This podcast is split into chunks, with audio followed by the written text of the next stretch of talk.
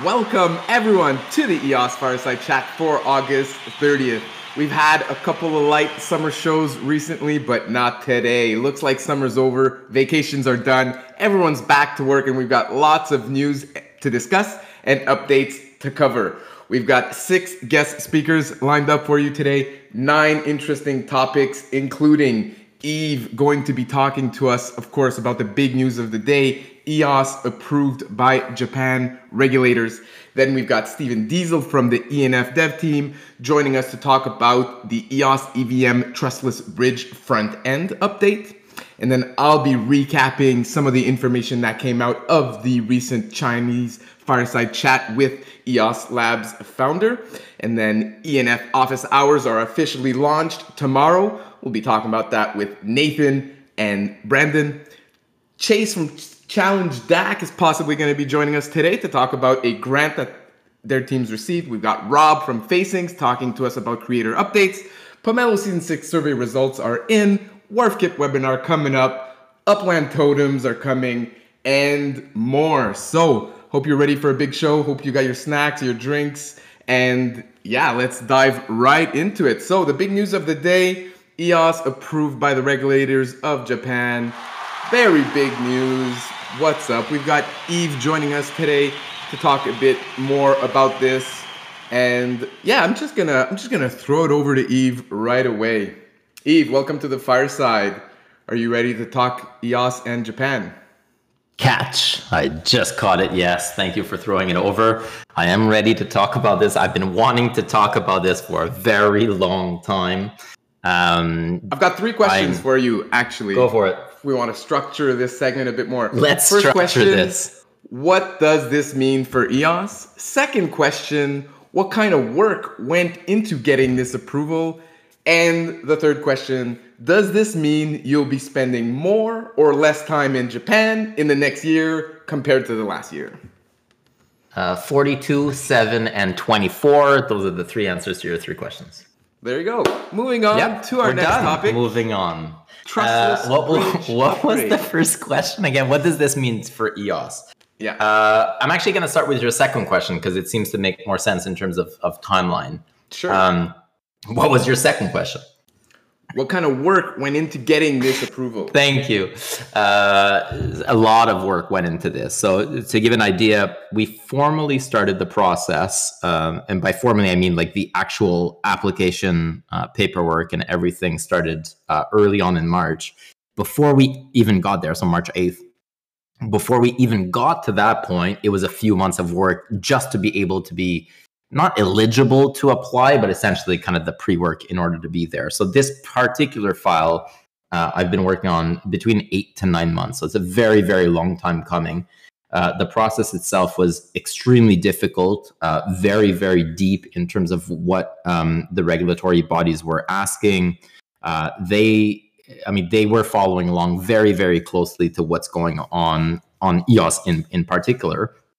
Um, so much so that at, at some point, while we were in a, in a phase where we were doing back and forth questions with the JVCA and the FSA for a period of a few weeks, while we were answering the questions, news about EOS was going out. Um, and then they would, within a matter of, of a few hours, basically ask questions about the latest information that's just been released that has nothing to do with the application.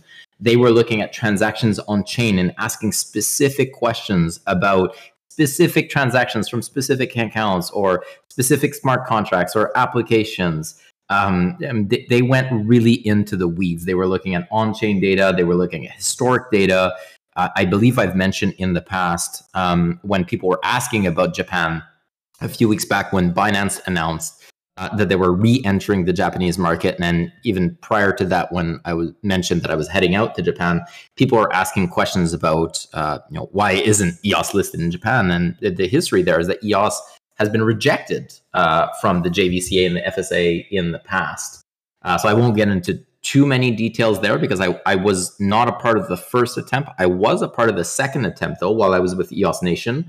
We did try to get uh, EOS listed in Japan, and we failed at that time, in large part because uh, we're simply a block producer, and there was no you know, coordinated, uh, centralized body that could speak on behalf of the chain. And that was one of the big um, points there. but the amount of work that was required just to get to this announcement today uh, was quite extensive. We've been working on this for a very, very, very long time, um, and this is is a milestone. It's a huge milestone. It's a very, very big uh, achievement for EOS. Um, yeah, I mean the, the amount of products that are listed in Japan very, very low. The government is heavily involved in this. Um, basically, you get approval from the government, which is what uh, what we just got and what we just announced Paired with this, though, we already have an exchange that we're working with, and EOS will start trading in mid September. Um, more announcements to come on that with the actual date. Um, so within within the next couple of weeks, you're going to hear more about that. But the whole process was extremely tedious, very very long, uh, very deep. Like I mentioned, in terms of their questioning, in terms of how they're following along, in terms of what they're looking for, in terms of the prior rejections and uh, the reasons for those rejections, and what they were looking for this time. Uh, this was incredibly, incredibly difficult. But now it opens the door. Now that you have this regulatory approval, now you can start working with exchanges to actually get it listed. And so we are already exploring. So, so the first exchange that it's going to be listed on is, uh, I believe it was mentioned uh, in the in the articles that were shared, and so it is BitTrade. That's number one. We are in the process already uh, of working with other exchanges to be listed uh, in other locations as well. So this is pretty massive. So, what does it mean for EOS? Uh, so, your first question. This opens EOS uh, uh, in in a market that is is a major market, a very big player in the crypto space that is currently one of the hottest markets that is looking at coming back onto the scene. Um, for those who know, I went to Japan back in July for the WebX event. I was supposed to be there in June, a month before those two events in particular, we were going because the announcement was going to be out by then, and we were going to talk about that, and we were going to release that. Um, and obviously, it took longer, so we weren't able to do that, but that was originally part of the plan. Um, so it's a long time coming. This opens up EOS to a huge market, a very heavily re- regulated market, a market that um, has a lot of, I guess, has a very formal framework around cryptocurrencies which means that it gives a lot of um, uh, not sustainability, but but confidence in the market because they know. Um, so um, uh, basic retail users, businesses, etc. They know how to operate. They know what the government is doing. So it's not an unknown, uh, which is more so kind of what it is in Canada and the US, for example. Uh, Japan is very much well known. There's a big framework around it, so you know what you can or cannot do uh, so there's no second guessing. So it gives a lot of that investor confidence, that business confidence. Um, so that's you know, just the beginning for us in, in, in Japan, but that's uh, a huge milestone there. And um, I guess now going back to your third question of whether or not I'm going to spend more or less time in Japan, uh, I believe that I would be spending more time in Japan as we try to unlock some of that IP, in particular around gaming that exists in Japan. So you can think of huge IP brands um, that are in Japan. Uh, for example, Nintendo, Sony. Um, there, there's many, many more, but those you know those are easy ones. Pokemon. Uh, Japan has a lot of of IP as it relates to gaming, and uh, Japan as as a country, or I guess as a as a as a location, is very closed. It's very difficult to actually enter Japan or to um, do business in Japan to somehow unlock the, the, the opportunities that are in Japan is a homogenous country. It's an island, very, very little immigration. Uh, if you don't speak Japanese, it's incredibly difficult. Um, it is traditionally a closed off country. Um, and so, and, and it's also kind of an end to end, similar to what I've explained in the past about Korea, where it has from end to end, from A to Z, it, it, solves every or it has every piece of the puzzle type of thing. So it's got its own investors, its own retail, its own businesses, its own IP, its own exchanges. Everything is end to end done. So to be able to enter that is incredibly difficult. But once you're in, then you get access to all of that. And so I am envisioning spending more time in Japan and being able to unlock that uh, on behalf of of EOS and I don't know if you guys have seen social media, but this news has been everywhere on my feed and a, a couple of crypto feeds that I have that rarely, uh, you know, EOS gets mentioned there. Today it's been all over, so that's been uh, it's been really good to see. Yeah, it's pretty awesome. I think uh, Zach did an amazing job. So for those who are also paying attention, um, so the news was under embargo. This, so I guess even delving deeper into your your second question, what was involved in this and how much work? The the J- Japanese authorities were very, very, very clear on multiple occasions that if this news ever leaked out prior to it being formally announced by uh, the authorities because there's a very formal process in even announcing this that if this were to be leaked out that there's no second guessing there's no you know there's no i'm sorry or whatever this was now going to be pulled back. They were very clear on this. Um, and so keeping this tight-lipped and keeping this basically under wraps for all this time in and by itself is a huge achievement we got a, a kind of a scare yesterday because one of the news, uh, the media companies that, that had this information under embargo released this information uh, yesterday around 3 p.m. 3 or 4 p.m. So for some of you, you may have seen that in the ENF chat, there was an article shared yesterday around 3 or 4 p.m. Eastern time uh, that basically highlighted the news. And we quickly pulled it down. We had to contact the editors. We had to ask them to pull the story. Um, and so we kind of had a scare there because the whole process is extremely regulated uh, on what we could say, when we could say it, who was allowed to say it first, uh, et cetera, et cetera. So very happy to finally no longer have this on our shoulders. Uh, a few of you have asked questions in the past, and I've dropped a few hints. Uh, but we we really needed to be extremely tight-lipped on uh, on this, and it, it is it really is a huge um, milestone for uh, for EOS because of the process, because of what this means from a regulatory point of view as well.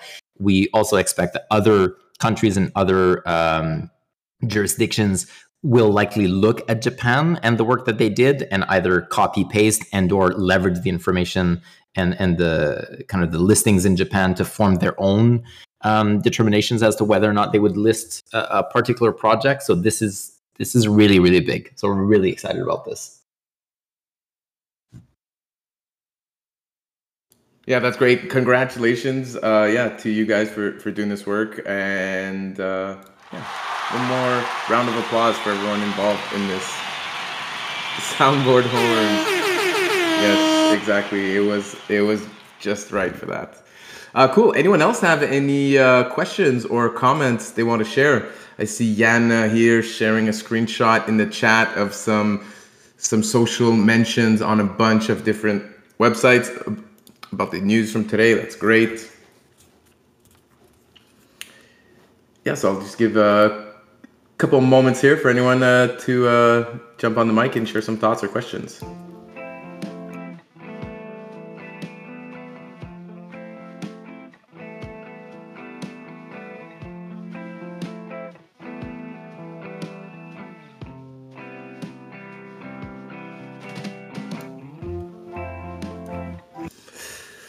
All right, we'll keep the show moving. Um, first, though, thanks everyone for joining us. What do we? We got 60 people here on Discord. We got others watching live on YouTube, Twitter, Facebook, wherever you are. Like, subscribe, and share if you're live with us in Discord. Share those memes, images, emojis in the chat.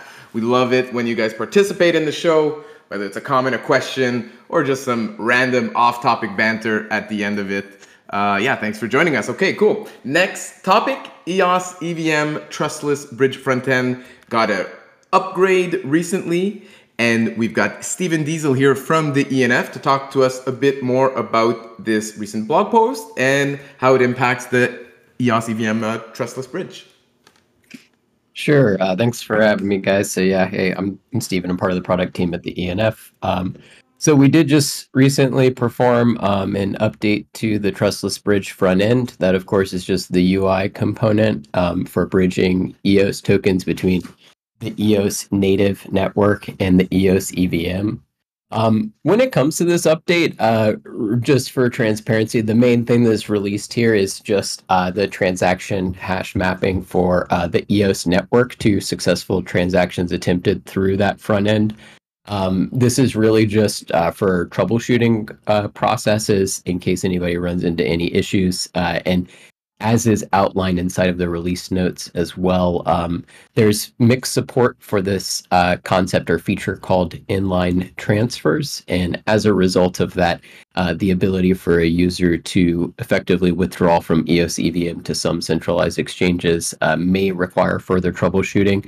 Uh, we've done our best to lock down um, any sort of risk for users around that. So um, at this point in time, uh, there shouldn't be any present concerns around people for that. But if anyone does have questions, I can elaborate. It's all detailed in those release notes, uh, just to be clear. And um, the reason why those release notes kind of outline the broader functionality is that this is kind of the first official release of that product. Um, it's, of course, existed since April, and much of the design still um, looks and feels the way it did back then. Um, I mentioned that just to uh, meet our expectations of where it's at right now, but also to mention that um, there's a lot of big updates that will be coming um, in the coming weeks and months, including uh, official USDT support as well as a whole uh, UX revamp. Um, we're looking to redesign the product and, and make it a whole lot more user friendly. But uh, I guess that that's some uh, general context. Does uh, anyone have any questions about that? I also see some uh, links were shared, so uh, thanks for that. All right, thanks, Stephen, for uh, for that clarification and uh, explanation about the status of the EOS EVM trustless bridge. And there you go. You're sharing the release notes directly. I shared the, the tweet update and the blog update and then, so there you go. And then, of course, the actual bridge, right? Bridge.evm.eosnetwork.com allows you to bridge your EOS tokens from the EOS native side to the EOS EVM and back. And uh, yeah, so if you've got any uh, questions about that, plenty of information for you to dig into. And we're looking forward for more updates uh, in the future. Thanks, Stephen, for, for joining us. And please join us again when there's more updates to share. Absolutely. Yeah. Maybe the last thing that I'll mention um, is just like pretty much everything else that's uh, built by the ENF. This is an open source project. So, uh, one other thing that I can share is just the link to this repo. If anybody ever has any uh, feedback or feature requests, you can submit issues directly uh, here. And of course, you can talk to me directly about it. Um, but yeah, happy to collaborate with folks and uh, make it the best experience we can. Thanks. You can also submit PRs. They're always welcome. All right. Thanks, Nathan. Nathan, for that little bit of extra. We'll be hearing more from Nathan in just a little bit. But first, our next topic is the EOS Labs Chinese Fireside recap article that was published last week. And I'm going to give you guys a quick recap of what this is all about. I read the article earlier today, highlighted some interesting parts. And let's see here. So uh, I'm actually curious. See some ones in the chat if you've read this article. So let's let's see some ones in the chat if you've already read this article. But either way, I'm gonna give you guys. Oh, oh, that cricket sound. I thought I thought my mic was off. It scared me. Um, all right. okay, okay. Who's, who's going crazy with the soundboard? Um, all right. So, re- a bit of recap. So, the title of this blog post is Origins, Vision, and Developments Shared by EOS Labs founder. I'm going to link this right in the chat right here. And these are highlights from the Chinese EOS fireside chat that happened uh, over a week ago. All right. So, a bunch of questions. I'm not going to go over all of them. I'm just going to highlight some of the key pieces of information that I found interesting. So EOS, and some of this stuff has been shared already, but some of it was reiterated. So I'm gonna bring it up again. So EOS Labs follows a data-driven approach in its, in it in its activities. It's gonna monitor key data metrics such as total value locked, daily trading volume, daily active addresses, and daily active users to make more informed decisions. EOS Labs pays close attention to DeFi and GameFi, focusing on emerging and popular projects and trends as well, such as real world assets. So their strategy for EOS DeFi incubation will also be intricate. The approach taken by EOS Labs will be different from the Pomelo and ENF grant framework. They will provide more direct investments and support to help potential projects. All right, question number two was Does EOS Labs have a comprehensive KPI evaluation framework? So it says that presently the operation of EOS Labs does not necessitate, necessitate direct oversight. Many, oh, I'm sorry about that. We got some coffee action in the background.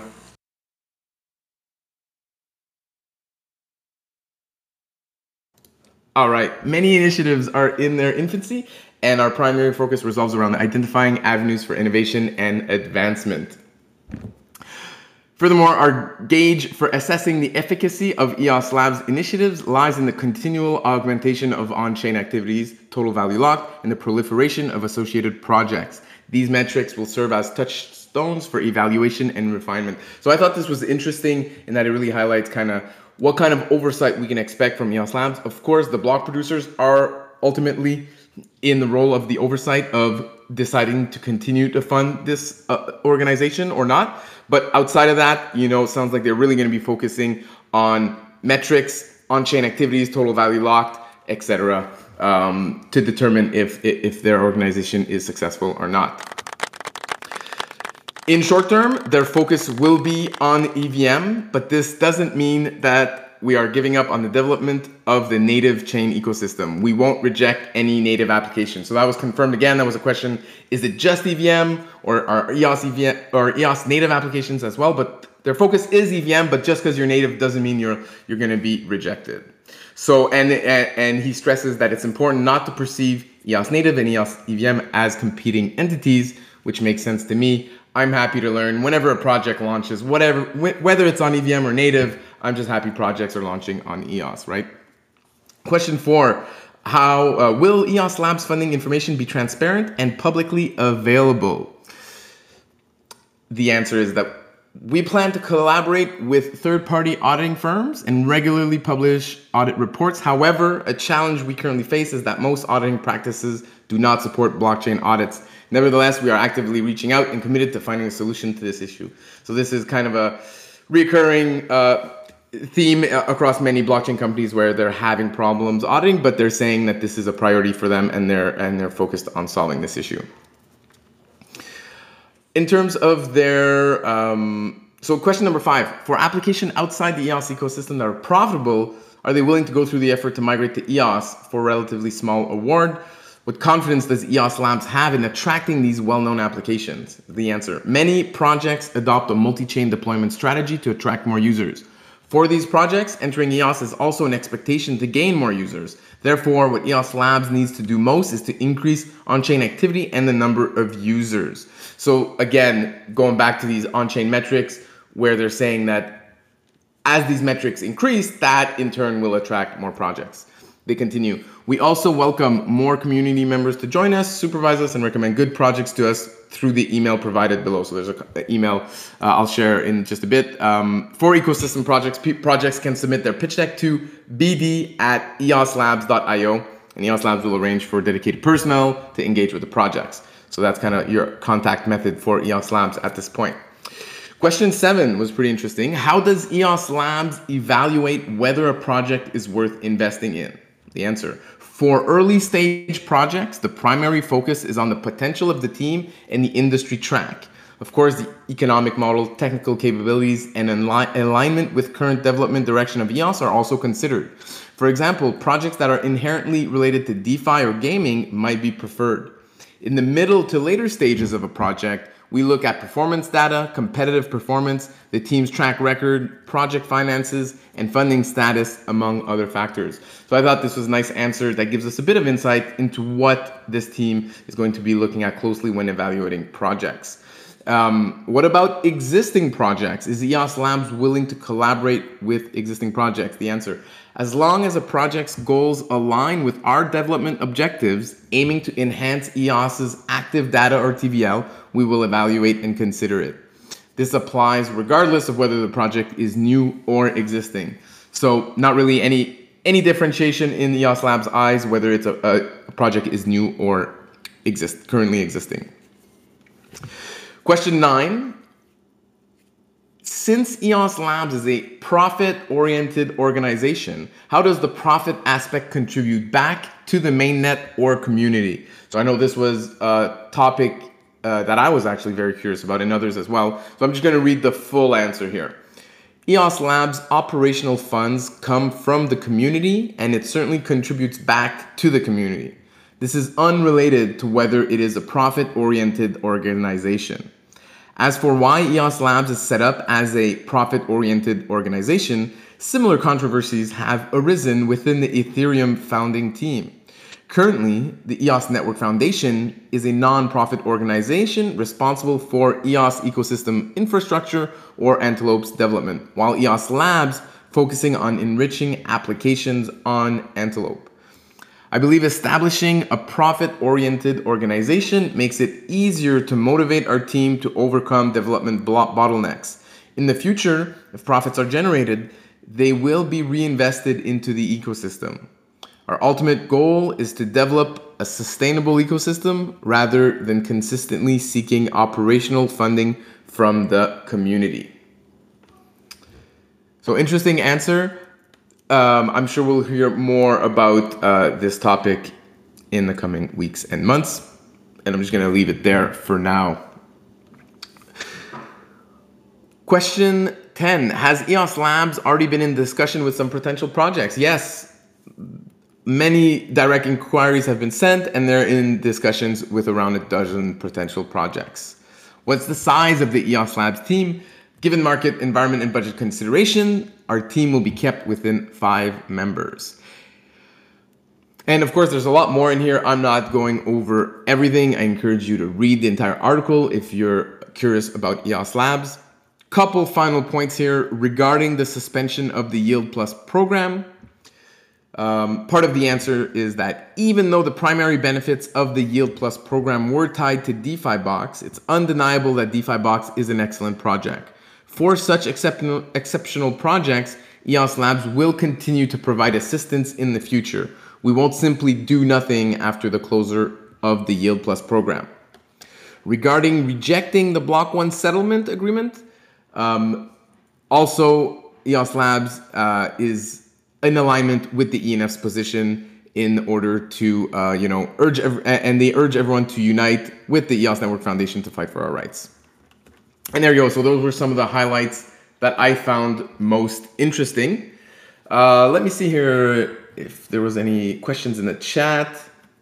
Lewis was asking if EOS Network Ventures is different. It is a different organization than EOS Labs. Yeah, exactly. All right. Any thoughts or comments um, from anyone? Feel free to share them. Obviously, we don't have anyone representing EOS Labs with us today, so I'm not going to be in a position to answer many questions, but I thought this was uh, good information to share, and I'm happy to see such a thorough thorough article here that really goes over a lot of the questions that I had regarding EOS Labs.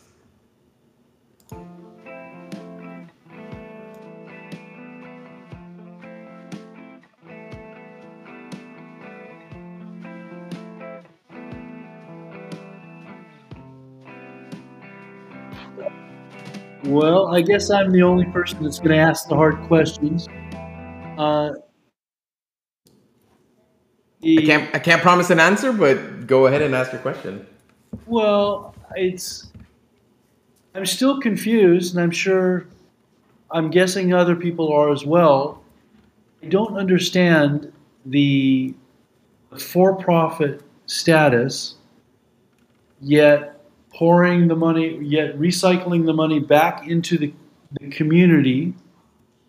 Uh, is it a is it a nonprofit? Is it a is it legally a, a for-profit organization that is acting like a nonprofit with regard to our community? Is there if it's if it's claiming to recycle or to to reinvest the money into the community, is there any way for us to to track that? Does it? We have a right to track that. I, it's just very confusing to me. I, I really don't understand the, the setup. Yeah, I mean, I, I agree with uh, with that comment, and I would definitely like to have more clarity around the, uh, around the setup, like you say. Um, but uh, yeah, I guess that'll be maybe hopefully more information will be shared about that in the coming weeks and months. And I'm sure there's going to be more opportunities for us to ask questions directly to the team at EOS Labs in the future as well. Well, then that begs my second question, really a statement, which is this is this is a really awkward setup where I mean we you know that's a that's an important question that I that that that I just asked and you just confirmed. And we just have, you know, we're just getting we got nothing. We just got air. It's a it's very awkward.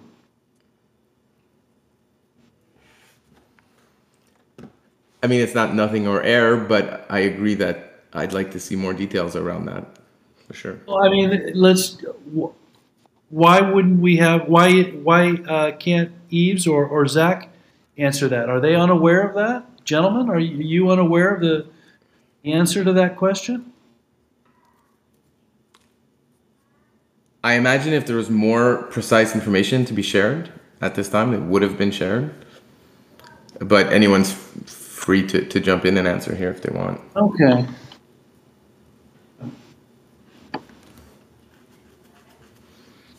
Rodrigo asked, do they make money by taking equity positions in projects they accept into the lab? Good question. I imagine yes, but I'm not sure.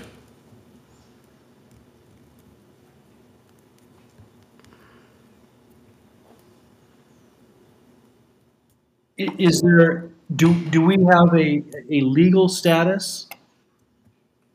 It sounds like it's a for-profit legal status. That seems yeah. clear to me. And the jurisdiction is China. Is that we, we can say that for sure? I'm not sure actually. I'm not sure. So we're not sure even the jurisdiction. Wow. Okay. I think these, in an early. These are good questions we can ask, and I'm sure you know we'll get the answers.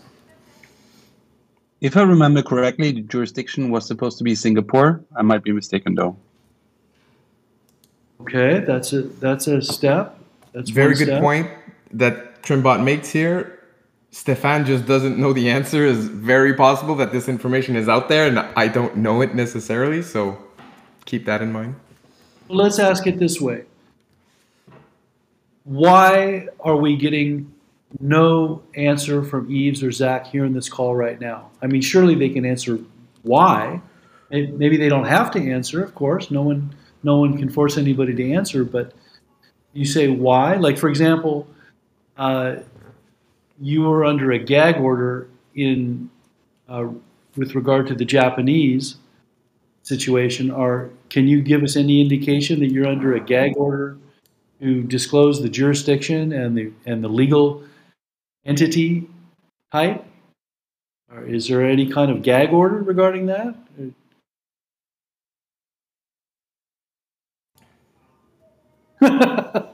okay. Aaron Cox here shared a good uh, good comment here in the chat. Not for profits have very strict requirements that can limit what a business can and cannot do. Those requirements don't exist on normal business. He says Greymass is for profit, though we kind of act like a not for profit. Maybe there's some similarities. Maybe.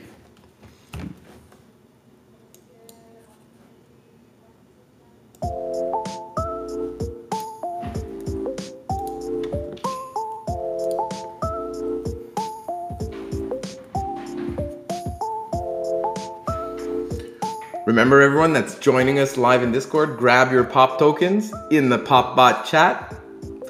Simply register for that using your EOS account and we'll drop that into your account later on today. And then you can join the monthly raffle, win some prizes, win some EOS, win some EOS moments, all sorts of fun things.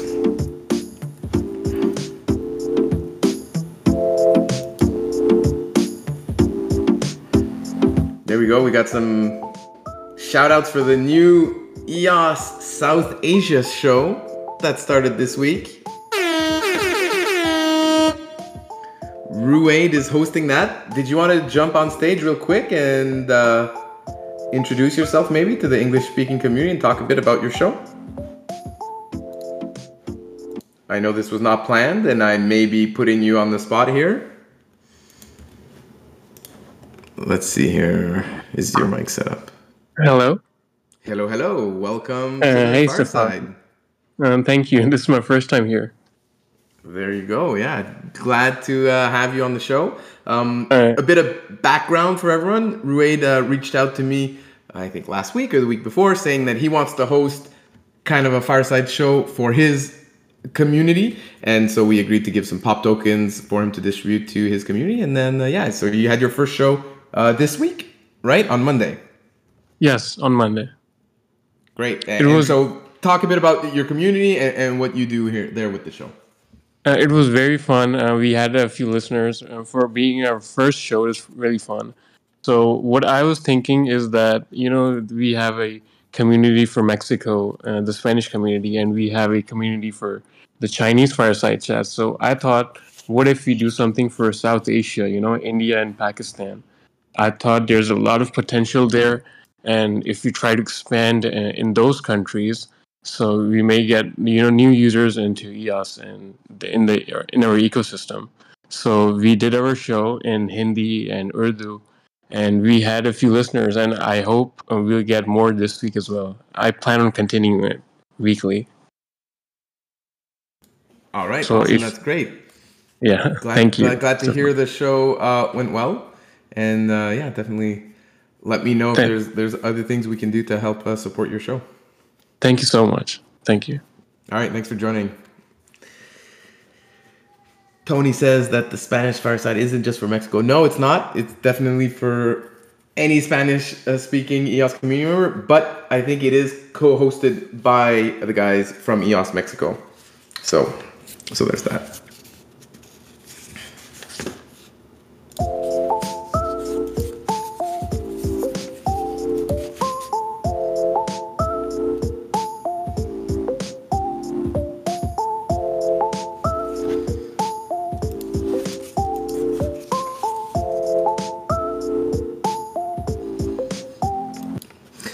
All right, let's keep it moving. Next up on the agenda, EOS Network Foundation office hours here on Discord. We got Nathan James and Brandon Lovejoy doing their first office hours tomorrow. Brendan, uh, Nathan, do you want to come on stage here and talk a bit about these office hours? Sure. So we really wanted to give a way or another way for the community to reach out. Uh, the chats now that the community is growing a little bit and the chats are getting a little bit bigger, it's harder for us to keep track uh, with the less staff that we have. Uh, but we wanted to give more of an opportunity to have communications with the ENF, specifically the ENF. Uh, so we have other communication channels for the EOS network, which are the Fireside that we're currently on. Uh, we have the Node Operator Roundtable, Developer Roundtable, um, and we really want to give ones. We really want to give the community an opportunity to talk directly to us and ask us questions that maybe don't want to be asked here. Uh, some people might not be comfortable coming onto such a large forum, um, but are comfortable in smaller settings. Uh, so we're going to be spreading these out throughout uh, the week. We're still debating what we're looking at possibly doing multiple during the week with different individuals. Uh, so you'll have not only a chance to have more opportunities to speak to the ENF, but also two different people, different teams within the ENF. For instance, uh, and I will be on tomorrow, um, but other teams will be on at a different day. Uh, so it should hopefully spread it out and allow more people to have uh, these candid conversations live with somebody. Uh, maybe Brandon wants to add something here as well. Yeah, I think you covered pretty well. Um, I would just add that in addition to yeah, tomorrow is kind of like just Nathan and I jumping on. I think that might be um, a recurring time slot, but we'll be communicating about the upcoming you know chats and just you know if you hang out in Discord and you see um, one of the voice chats open, hopefully we'll we'll get some of these set up so they're pretty obvious and you can see them. It's an office hour or a lounge or something like that going on. So feel free to jump in when you see that. Otherwise, we'll try to produce some graphics uh, with kind of all the upcoming events for the week and just keep those coming so people know when they can catch us. And yeah, just looking forward to the opportunity to just kind of have more unstructured time um, with folks. And if no one shows up, we'll just be sitting here working. And uh, but uh, but otherwise, uh, yeah, drop by with your questions or thoughts, and excited to connect. Yeah, I think it's a good. I think it's a good in- initiative. At first, my my initial reaction was that to me, the ENF seems very accessible. You guys are in the chats on Telegram. You're out here on the Fireside, on Discord, um, in the Discord chats as well.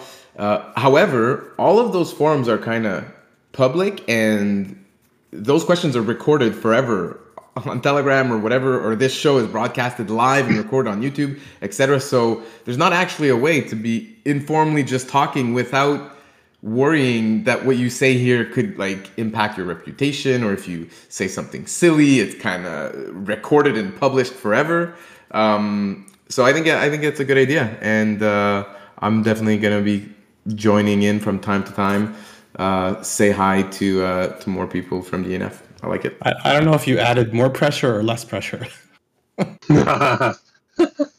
yeah, Less pressure. Yeah, just it's, it's not just recorded. it- Anything you say just disappears right after, and no one will see. so, no pressure. but yeah, yeah, just just casual environment, not not needing to be on a stage. Just drop on by.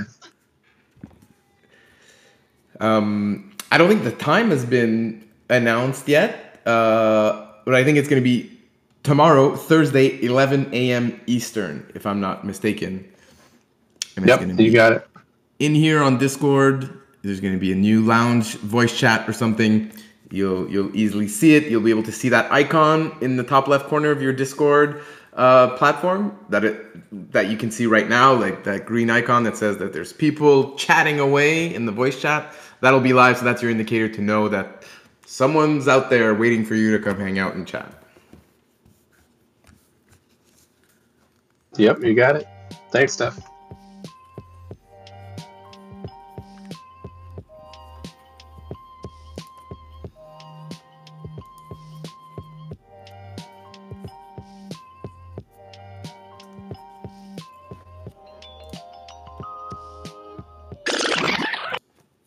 Breaking news! Pomelo season dates are going to be announced in just a bit. So make sure you stay tuned for that. But first, let's invite our next guest on the show. Let's see, is Rob from Facings with us today? I think he is. Rob Rigo, right there in the chat. You guys published a NFT creators updates um, blog post today or this week. And yeah, we'd love to hear more about what that's all about, Rob. Ahoy! Thanks for having me. All right, welcome. Uh, yeah, so oh, thanks for dropping it. I was about to do that.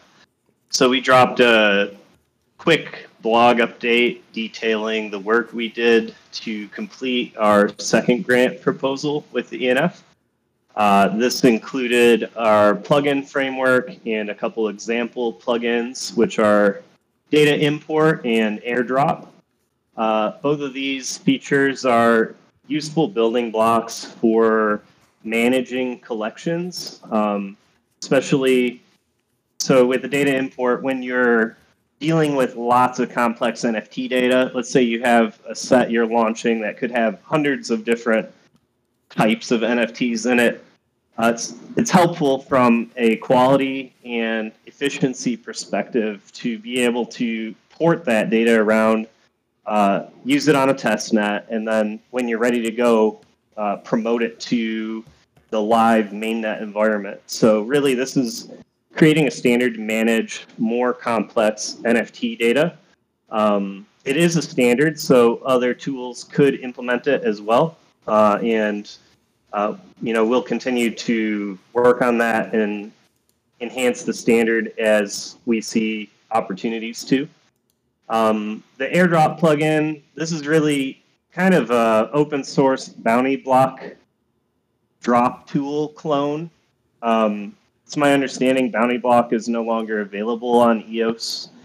Uh, so we saw an opportunity here, one to launch a tool that didn't have as many dependencies as BountyBlok, but also to fill in the the void uh, with their tool no longer being available. So you can perform uh, airdrops such as the pop token airdrop or other airdrops onto uh, people holding NFTs in your collection. Uh, and this is just useful for distributing promos and various other um, distributions that you may want to do for your collection and uh, marketing and engagement and so on. So that is now available um, and currently being reviewed by the ENF as that was our last milestone. Um, we also included a lot of bug fixes, so we took the opportunity to enumerate uh, the bug fixes and other enhancements in the blog post that we released. Um, and so those are available for your reading. I'm not going to read every single one. And um, beyond that, we're now set up to, you know, we're, we no longer have any specific promised work. We're choosing our own destiny now, but uh, some sort of clues on what we're working on next. Um, we're currently looking at WharfKit and adapting our app to use WharfKit just so that we're future proofed. It definitely seems like a very good SDK to leverage, um, particularly the ability to cover resources if you run out of resources while you're trying to sign a transaction. Uh, that's a great UX improvement, and I know there's a lot of other great features coming in WharfKit, so we want to make sure our app's ready to leverage that. Uh, we're also working on our own internal analytics so we have a better understanding of how the app is being used as we go forward. Uh, if certain features are more popular than others, um, if various, you know, attempts to drive usage and engagement are successful or not. So uh, we're in the midst of researching what we'd like to use for analytics and implementing that as well. Um, we also had a Pomelo grant in season six that promised uh, basically an account profile page. So we're putting that in place uh, just to give some more information about uh, the logged in users inventory and you know resources account level information uh, that can be useful so we're currently sort of working on these small or miscellaneous pieces at the moment and then we'll be diving right into additional feature development so um, we, we understand that one of the core drivers for engagement and activity in nft collections is facilitating drops in sales. Uh, we've facilitated quite a few of those over the years now, uh, but we have never made our technology available through a self service portal. So that's something we're um, very keen to enable as we see that as an opportunity to onboard new users to EOS. You know, say a game's launching and it wants to sell some of its game assets. Uh, we hope to be the technology they'd like to leverage in order to facilitate those sales on EOS.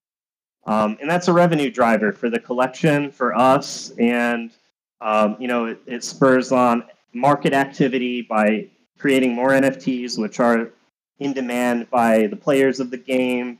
You know that will drive secondary market activity and generally just increase usage of the chain. Uh, so uh, we're looking at prioritizing that against some of the other features that we have sort of on the shelf that are developed and that we've used in the past, specifically on Wax, but um, figuring out how to integrate some of those features and port them over to EOS and enable them to be used through the collection manager. Uh, that will pretty much make the app a lot more useful, uh, you know, and feature rich and give collection owners more reasons to manage their collections through uh, facings. So it's really what we're looking at right now. Um, thanks to the ENF for allowing us the opportunity to do this proposal. Definitely has helped us get through this year and set ourselves up for the future. So we're in a good spot now, and we're just looking to deliver more value and get more usage on the app. Uh, we're always looking for more feedback, feature requests, suggestions and just understanding of how you're looking to use NFTs on EOS. So um, feel free to reach out to me, join our Discord, uh, discord.gg slash facings. Uh, hit us up on Twitter or wherever you'd prefer. I'm in Telegram as well uh, because we want to hear from you. So uh, I see. Oh, thank you, Steph. Uh, yep, that's the link to our app. So feel free to uh, give it a try and let us know how it's working for you. And uh, we do have a, a testing specific channel now in Telegram. Uh, so if you prefer to use Telegram, you can join the channel I'm linking and uh, give us feedback if you find bugs or various ways you think the app can be improved. Um, Lewis isn't EVM ready at the moment. Uh, that is definitely an interesting um, thought, though. Um, we just de- we, there are some things we want to get in place. Like I said, features that are sort of on the shelf that we have mostly developed that need to be adapted to the collection manager, imported to EOS. So those will be, um, in our opinion, uh, easier value to unlock than starting a fresh feature from zero. Uh, but we are definitely tracking the growth of the EVM and usage of the EVM on EOS and have some ideas about how we could participate in that as well. Um, so, yeah, that's about all I had. I just wanted to uh, provide an update and, uh, again, ask for feedback and understand how you all are looking to leverage NFTs on EOS. Uh, as we are building this for you, and we want to make sure that it suits your needs. So thank you very much and happy to answer any questions. All right. Thanks, Rob, for joining us. Uh, I'm definitely happy with the progress you guys are making. The pop token, the monthly raffle, those prizes, a lot of that is enabled through this app. So that's great. Uh, I was feeling kind of naked without my BountyBlok tool for all these promotions.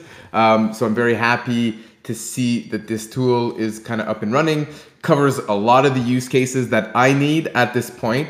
So I'm excited to use it more and to start up more uh, EOS NFT related uh, promotions. You did bring up uh, an interesting topic, actually, which feeds into one of our future topics today regarding implementing WharfKit. Um, so I don't know if you're aware, Rob, but there's a webinar coming up about WharfKit next Thursday, so in eight days. And yeah, I was wondering if you are planning on attending that webinar. Yeah, um, we are aware of that, and at least one of our developers will be attending. I'm actually traveling over the next week, uh, so taking a trip with my family. So I'm pretty much going to be offline during that, but we will be in attendance, uh, specifically Marcelo on our team, who is uh, focused on implementing WharfKit. So he's going to be there. He's been doing his research as well. Um, and we're super excited to start leveraging WharfKit. It's definitely an impressive piece of technology. And I see a lot of future potential there too. Awesome. Yeah. So the Wharf WharfKit webinar is September 7th at 4 p.m. UTC. Of course, everyone is invited to join. Um, however, more than that, if you're a developer and you want to be a bit more involved in that conversation, reach out to Brandon Lovejoy and maybe we'll be able to get you on stage, allowing uh, maybe Marcel there to ask some questions directly to Aaron Cox. So that's going to be one of the, um, you know, highlights or, or, or, or, highlights of this webinar is that people will be able to interact directly with Aaron about WharfKit. So if you've got questions, you've been trying things out, you know, that's going to be a great opportunity uh, to get involved. So uh, if uh, you're dev there, um, Rob wants to join, have him send a message to Brandon. Anyone else out there that would like to ask questions during this webinar, send a message to Brandon, and we'll see. Um, we'll see if we can get some of you um, more involved in that webinar. Awesome. Thanks. I'll let him know. I appreciate it. Beautiful. Anything else to add there, Brandon, about uh, this upcoming WharfKit webinar? Or maybe Aaron. I see he's in the chat as well. Yeah, Aaron, if you want to say anything, go for it. Um, yeah, I know we have. Um, I'll, I'll just really quickly say um, we're using Webinar Geek, and currently the functionality doesn't really exist to bring people from the audience to the stage, which is kind of why we're looking now for folks that are interested in being part of the panel so that we can make sure we have some good question askers on stage with Aaron. Um, ideally, you're already tinkering around with, with Wharf or you're a developer um, in the Antelope ecosystem so you can bring your razor sharp wit and questions to the stage. Um, but in the future, we should be able to. A webinar geek is going to open up the possibility to bring anyone on stage, so there won't be such a clear um, division uh, in the future. So you can maybe enter as an audience member and then ask a ton of questions, and we're like, you know, just bring you up on stage for future webinars. But for now, kind of have to predetermine and send out invites to people. So yeah, just get in touch if you're interested and you're uh, burning to ask some questions in that format. Tony here in the chat trying to steal the thunder from the webinar. No, I'm kidding. He, but he is saying that uh, the WharfKit team also holds weekly calls on Wednesday at 1 p.m. So if there's any devs out there wants to drop by uh, that call, they're they're welcome to uh, to drop in and check out their previous recordings on YouTube. I linked, uh, I tagged the WharfKit Twitter account today in the in the promo post. Hopefully that helps the WharfKit Twitter reputation. Uh, hopefully we get that account uh, unbanned eventually, or unrestricted, or I don't know whatever's going on with that Twitter account. All right. Well, thanks, Rob, for joining us. Uh, good work on the airdrop tool. I like it a lot. And yeah, make sure everyone else, if you're a dev or not, sign up for that webinar. Um, I think if you sign up, you can watch it at a later date as well. So if you're not necessarily available for that specific date, still worth it to sign up so you can get that information and watch it afterwards.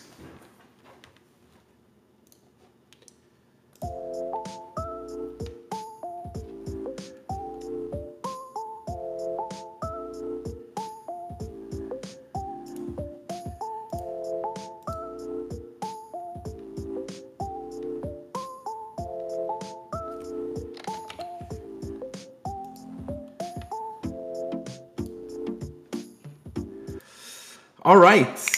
Couple other short topics for the day. We went through these topics a bit quicker than I thought today. Um, Pomelo season six survey results are in. But first, before that, let me be the first to announce Pomelo season seven dates. So let me check my notes here. Daniel Keyes could not join us today, but he did give me the go ahead. Applications for season seven will open on September 20th and meaning that donations will open on September 27th. And then, of course, the donations are open for three weeks, which will lead us to about mid late October for the end of season seven. So there you go. I know many of you have been asking us for the dates.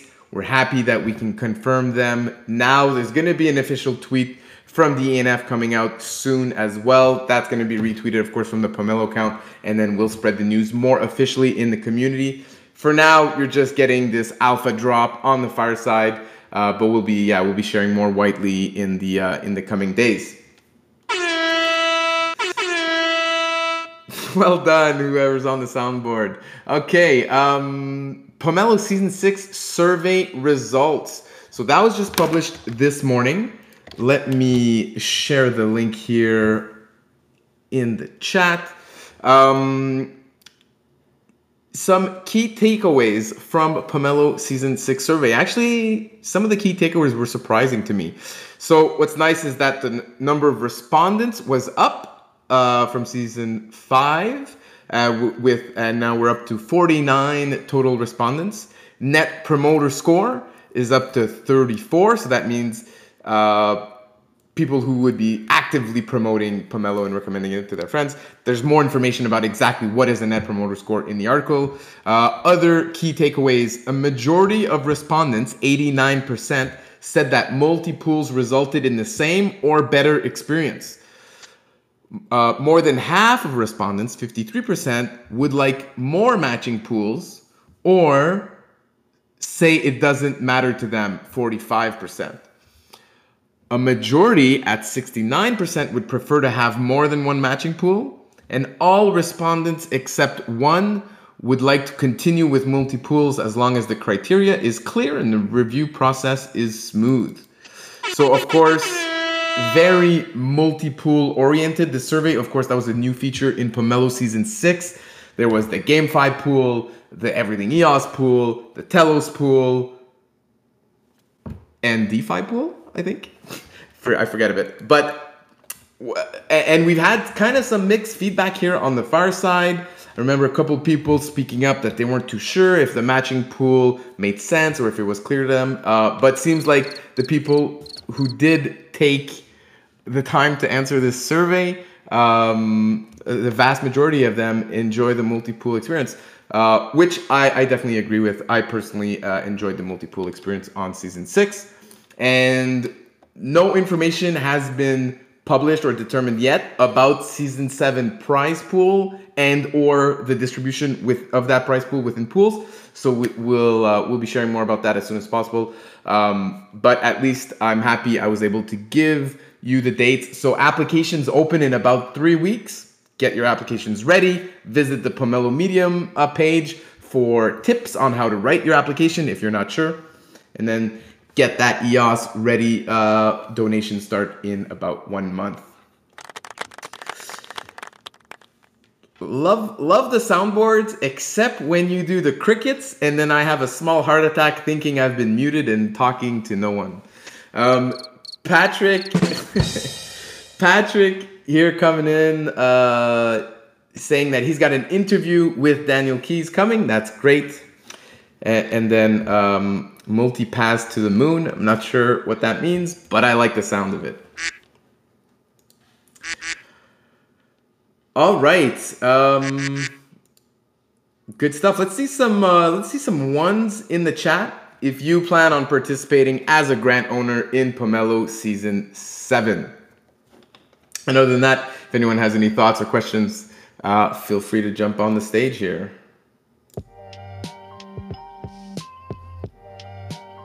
Soundboard on fire, absolutely. Do we know who's using the soundboard? I have no idea.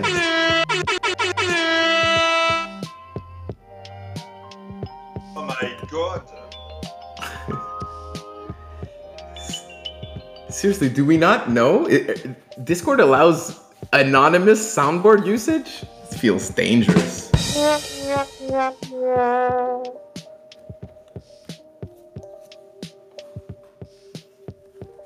Only Looks mods, like admin, and ENF. Aha! So it's it one of like you that's trolling me with the crickets. damn, damn these anonymous crickets. But I, but I do appreciate the applause and horn. Yves, Yana, Yana, check, check the logs. Apparently Yves is the one trolling me. Nice.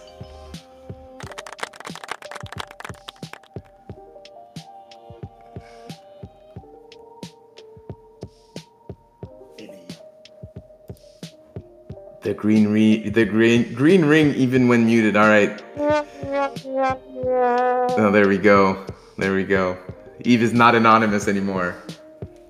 Thank God.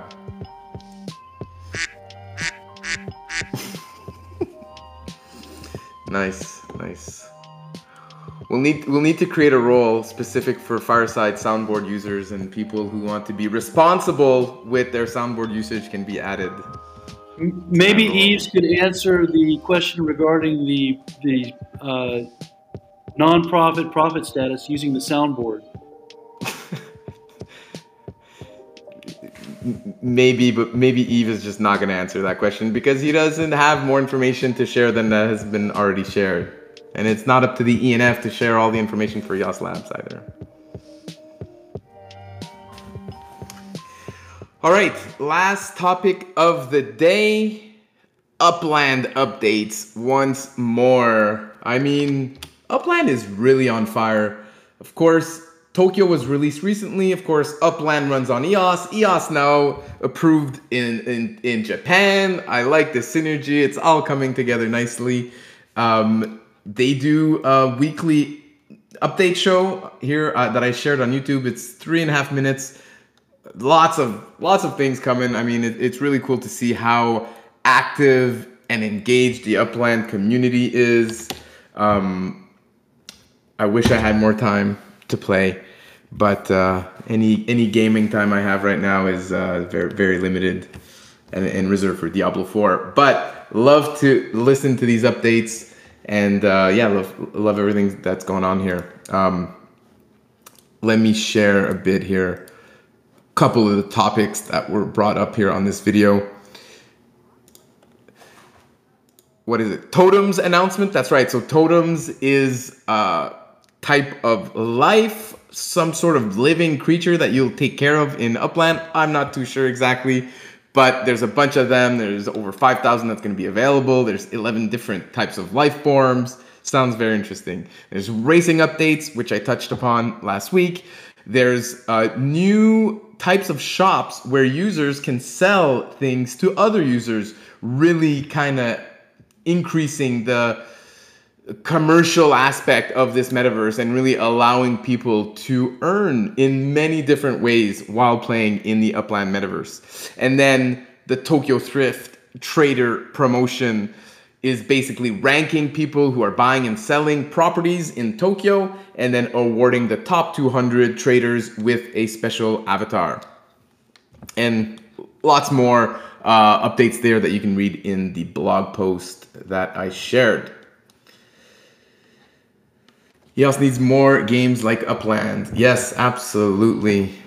Upland's absolutely killing it. Love to see it.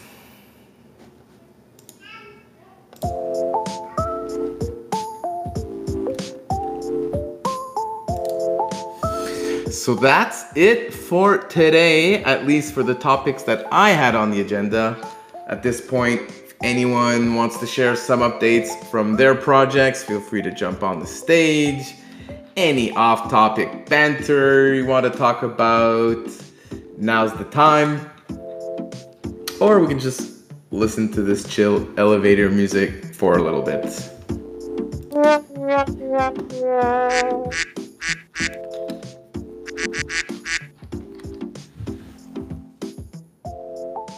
Oh hi, oh hi, Mark. What was that?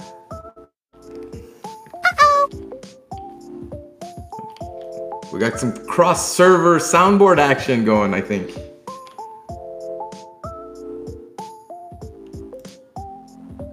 What is this? I don't even know what I'm reading.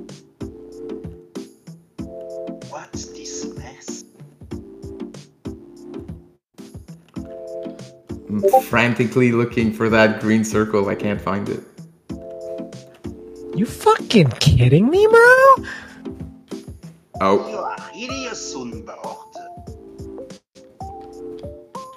got Nathan James in the action. Got Patrick got it in there.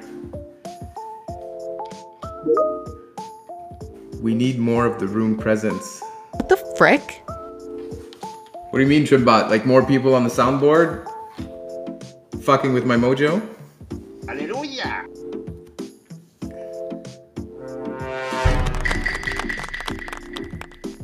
Ah, never heard of The Room movie.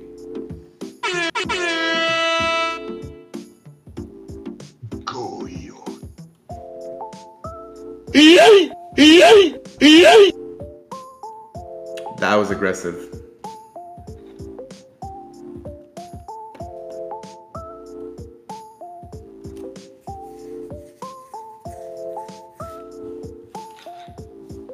Success.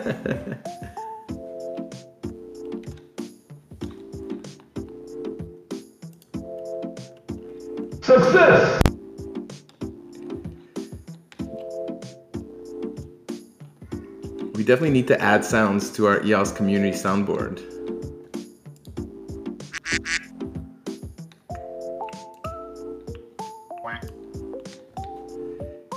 You've got some special sounds you want to play to try to mess with me during the fireside, send it over to me. I'll add it to the community soundboard.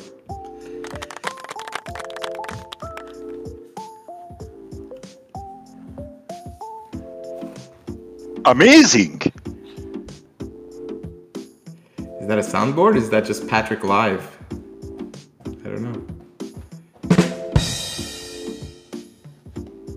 Yeah, baby, yeah. Dream on, skin tube.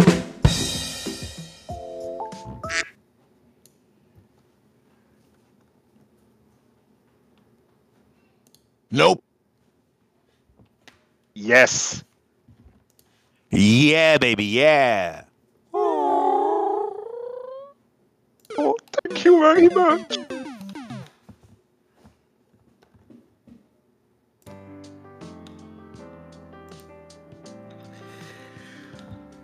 All right.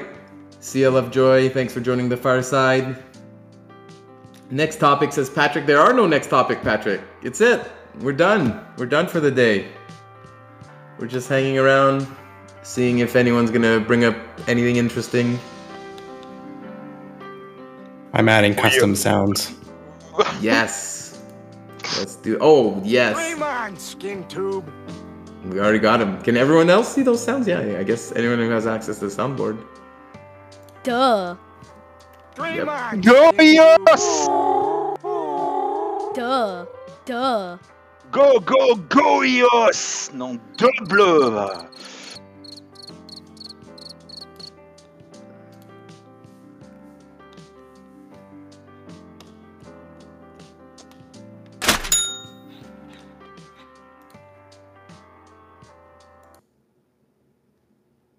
was a poker. Uh...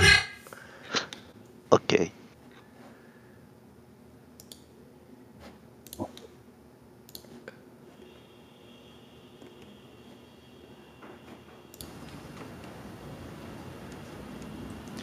You know what cheers me up when I'm feeling shitty? What? Rolled up aces over kings.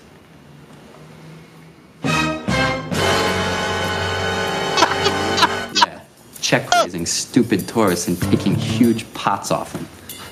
Yeah. Stacks and towers of checks I can't even see over. Playing all night, high limit, hold 'em at the Taj, where the sand turns to gold. Fuck it, let's go. Don't tease me. Let's play some fucking cards.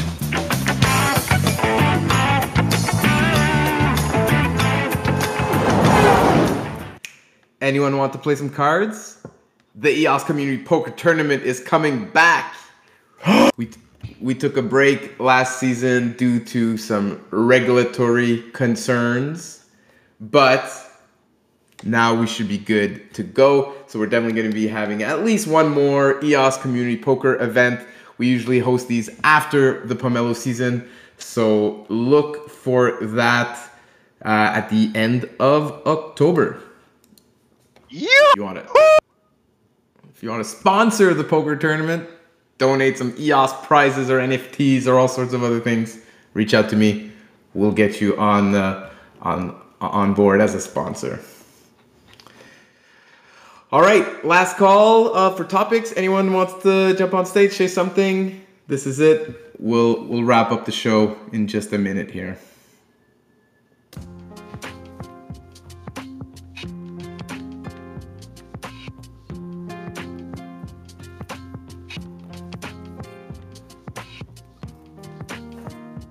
Yeah, I encourage uh, everyone to go on the EOS Nation Hot Sauce on the Friday at uh, 16 UTC. Error, error, No. Patrick, error. Error. Actually, Actually. the hot sauce is no longer a weekly show. Oh no! Yeah, so so I wasn't actually gonna bring it up, but now that you bring it up, Patrick, uh, yeah, last week we announced on the hot sauce that it was the last week we were doing the hot sauce show. Um, EOS hot sauce replaced by South Asia show. Sorry, nice. Um, we're not necessarily stopping the hot sauce completely. Um, maybe we'll do some special edition versions of the hot sauce from time to time. For example, for Pomelo season seven or other events. Uh, but at this point, we felt like the weekly show was kind of redundant. I mean, this fireside is a much better version of the hot sauce. We've got great guests, etc. So if if people want to stay up to date on the EOS news on YouTube, you know, there's definitely still a way to do that through the hot sauce, of course, uh, through the fireside. We timestamp all the topics, so anyone who wants to see what we're talking about can go to the video, see all the list of topics with the timestamp, jump right into their favorite topic, and get their EOS news there. So we're not leaving the EOS you know ecosystem without YouTube updates, but the weekly format of the EOS uh, of the hot sauce has been uh, discontinued at this point. Okay, Stefan, I, I just want to say thank you for all those fantastic hot sauce and uh, continue the good job that you are doing into the fireside chat. I encourage everyone to join on the Wednesday, and it is at 19 UTC! Yeah, baby! All right, we're gonna leave it there. As you heard, every Wednesday, 3 p.m. Eastern. Join us for the Oh, fireside yeah. chat. We're gonna do it all over again next week. Until then, hope you guys have some good times, and we'll chat again next week. And let's go.